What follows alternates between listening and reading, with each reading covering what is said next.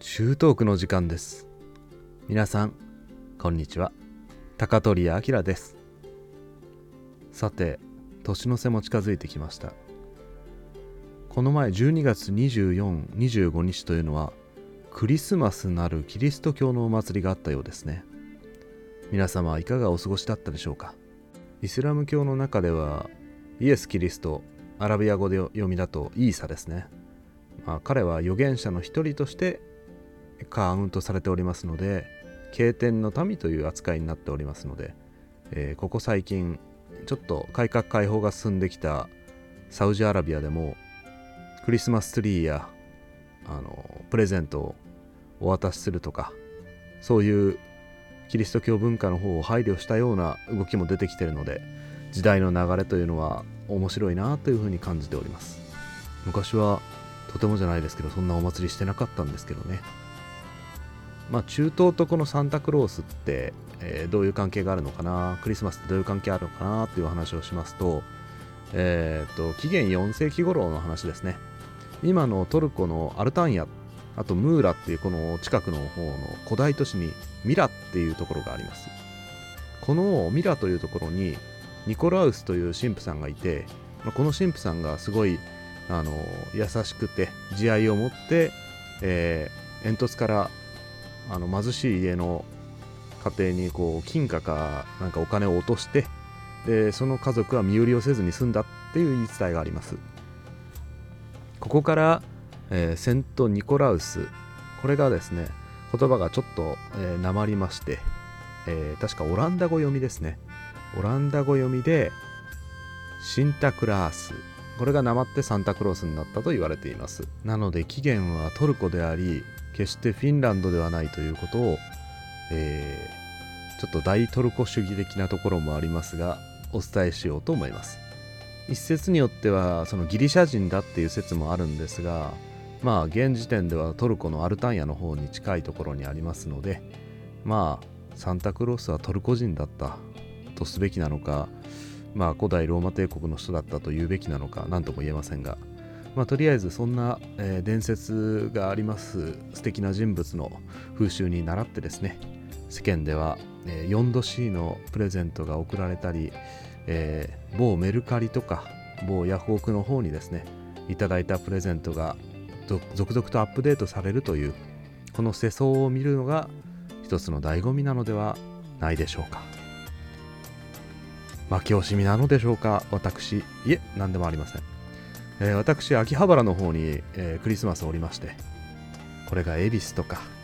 渋谷とかですね代官山とか表参道だったらおそらく私あのキラキラしたものに焼き尽くされて灰になっておりました。でも秋葉原のあの優しい光の前で私は静かにクリスマスを酔わせていただきました。私一人じゃないんですよ実は。なんとですね帰り帰り道の方でガンダムカフェ。知ってますかね？あの最近新しくリニューアルされたガンダムカフェがありましてそこの横を通りかかった時になんと一人でですねバーカウンターでなんか佇んでる白いスーツの金髪の男性がいたんですね。お店には彼一人以外誰もいませんでした。その後ろ姿は哀愁が漂うようでただそれでいて何かしらの信念というか強さを感じさせるそんな背中を私はクリスマスに見ました。私はガンダムカフェのグッズショップの方には行ったことがあるのですがその白スーツの男が座るジオンズダイナー東京こちらの方にはまだ行ったことがありませんでした。この新しくなったガンダムカフェ今までのガンダムカフェとは違うのだよガンダムカフェとはというフレーズがある通り前あったガンダムカフェよりもいろんな部分が新しくなっていました。検温を済ませその白スーツの男性の横に座らせてもらいました。おごらせてもらおうか。そんな言葉が自然と私の口から出てきました。親衛隊いやキシリアの手のものか。と金髪の男性は語りかけてくれたかのように思いました。ええ何をしたかと申しますと坊やだからさの名言を生み出したあのメモリアルコーナーがこのガンダムカフェの中に設置されており私はその横に座ってクリスマスをクリスマスイブを堪能させていただきました。これで私は35歳のクリスマスイブをシャア少佐と一緒に過ごしたと強く言うことができます。いいですね。我ながらクリスマスイブに体を張ってなおかつ充実感あふれる素敵な演出をしたと思います。なかなかクリスマスイブをシャア少佐と過ごすってことはないと思いますからね。ちなみにこの後ジャブルをに行かれておそらく大佐になってズゴックに乗られるんでしょうね。頑張ってください。で明けて翌日クリスマス当日に私は前も前から予約をしておりました。スレイヤーズのコラボホテルの方に東所沢の、えー、角川が主催する東所沢の桜タウンの方に参りました。スレイヤーズも30周年なんですね。30周年アニバーサリーをですねアラブ服で祝いコラボのレストランのコースをいただきコラボルームの音声やいろんなもう小物とかさまざまなものを堪能させていただきました。私が初めてスレイヤーズの小説を読んだのは中学校の時。あの図書館で見つけたスレイヤーズの本をですね読んであれからもう18年以上が経ってるってことですね。スレイヤーズ勢からすれば全然子さんとは言えませんが私もエンターテインメント系を楽しむ身としては十分あの空間を楽しませていただきました。荒泉瑠衣先生やもう角川の方々には感謝しかありません。自分の中学校高校の時のアニメを見てた時代を思い出させていただきました。その泊まったそのまま、えー、翌日に、えー、角川武蔵野美術館いや博物館だったな。そちらの方にも参りました。もうねニュータイプ月刊ニュータイプ35周年記念の展示会がありましていや素晴らしかった。あのガンダムエルガイムダンバインとかもう古いものから最新のガンダムとか最新のアニメとかいろんなものの展示があって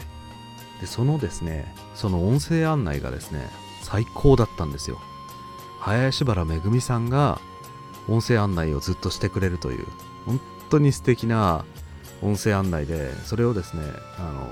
のダウンロードというかあの QR コードで読んで聞きますっていうのにもう即答でしたね。あのああいう時にこうオタクは散財するんだなっていうのを喜んで散財するんだなというのを目の当たりにいたしました。皆さんはどんなクリスマスをお過ごしになられましたか？セント・ニコラウスのことを考えながら靴下の中にプレゼントをぶち込んだりアルコールが飲めないからってシャンメリーを4本一気して鼻からこうシャンメリー出すとかそういうことやっちゃいけませんよ。まあ私の大学時代の話なんですけどね。失礼いたしました。さて、えー、セント・ニコラウスの話もしたのと合わせてですねあの、まあ、ちょっとさっき軽く話したんですがイーサーこと、まあ、イエス・キリストがイスラームでどういうふうに認知されてるかというのはさっきちょっと申し上げたようにまず預言者の一人として、まあ、神の言葉を伝えるということをそういうポジションでいるということでまず認知されています。で次に、えー、これがちょっと決定的なことなんですが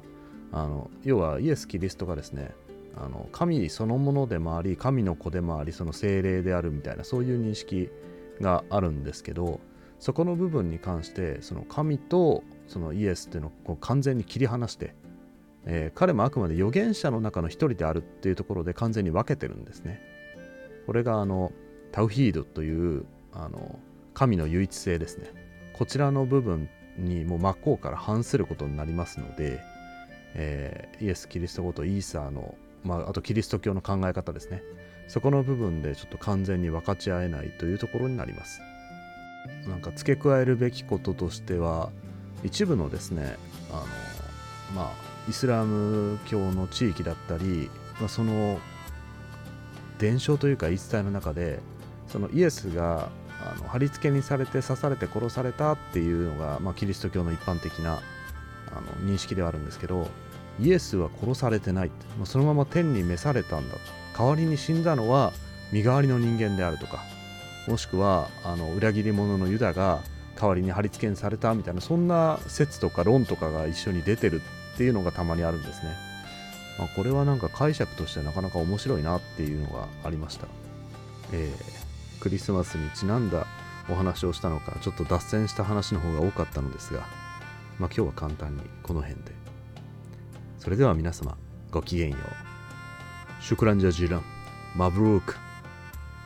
マサラーマ。